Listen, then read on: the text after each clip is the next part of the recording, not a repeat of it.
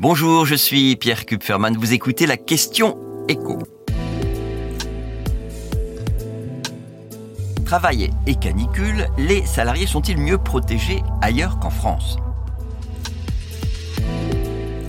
Invité ce mercredi de BFM TV, Manuel Bompard a appelé le gouvernement à modifier le code du travail pour mieux protéger les salariés en période de canicule le coordinateur de la France Insoumise, estime que la France est en retard sur le sujet. Alors je vous propose de regarder dans les faits si effectivement les salariés sont mieux lotis dans d'autres pays d'Europe. Et la réponse?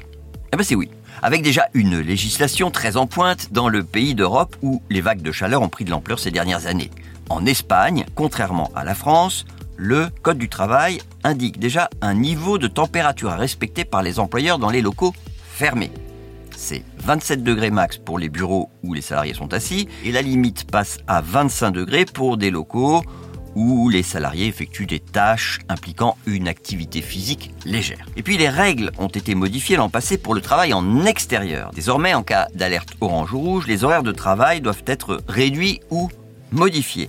Dans l'agriculture, un employeur n'a pas le droit de faire travailler ses salariés plus de 6 heures et 20 minutes par jour. Cette réduction du temps de travail en cas de canicule existe également en Italie, mais alors sous une forme un peu différente. Là, c'est une caisse d'assurance sociale nationale qui va assumer la prise en charge d'une partie du salaire quand l'employeur doit mettre ses salariés au chômage partiel parce qu'il fait trop chaud pour travailler. Les salariés perçoivent alors 80% de leur salaire. Et ce chômage partiel climatique s'obtient pour les salariés qui travaillent en extérieur à partir du moment où la température dépasse 35 degrés. La mesure pouvant se faire classiquement à l'ombre ou en température ressentie pour prendre en compte le degré d'humidité particulièrement important dans le nord de l'Italie.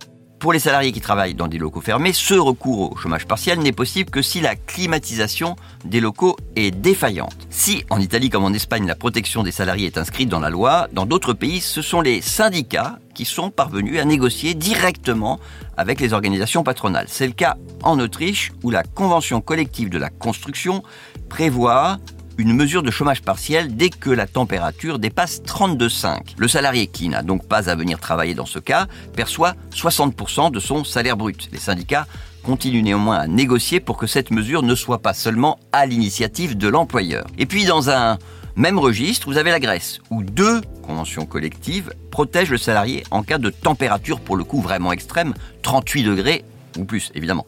Les salariés des entreprises du secteur de la construction sont en arrêt de travail avec maintien du salaire. Et dans la construction et la réparation navale, qui est un secteur clé en Grèce, eh bien les horaires de travail sont réduits, c'est 7 heures, 13 heures, avec, là encore, maintien du salaire. Vous venez d'écouter la Question Éco, le podcast quotidien pour répondre à toutes les questions que vous vous posez sur l'actualité économique. Abonnez-vous sur votre plateforme préférée pour ne rien manquer et pourquoi pas nous laisser une note ou un commentaire. À bientôt!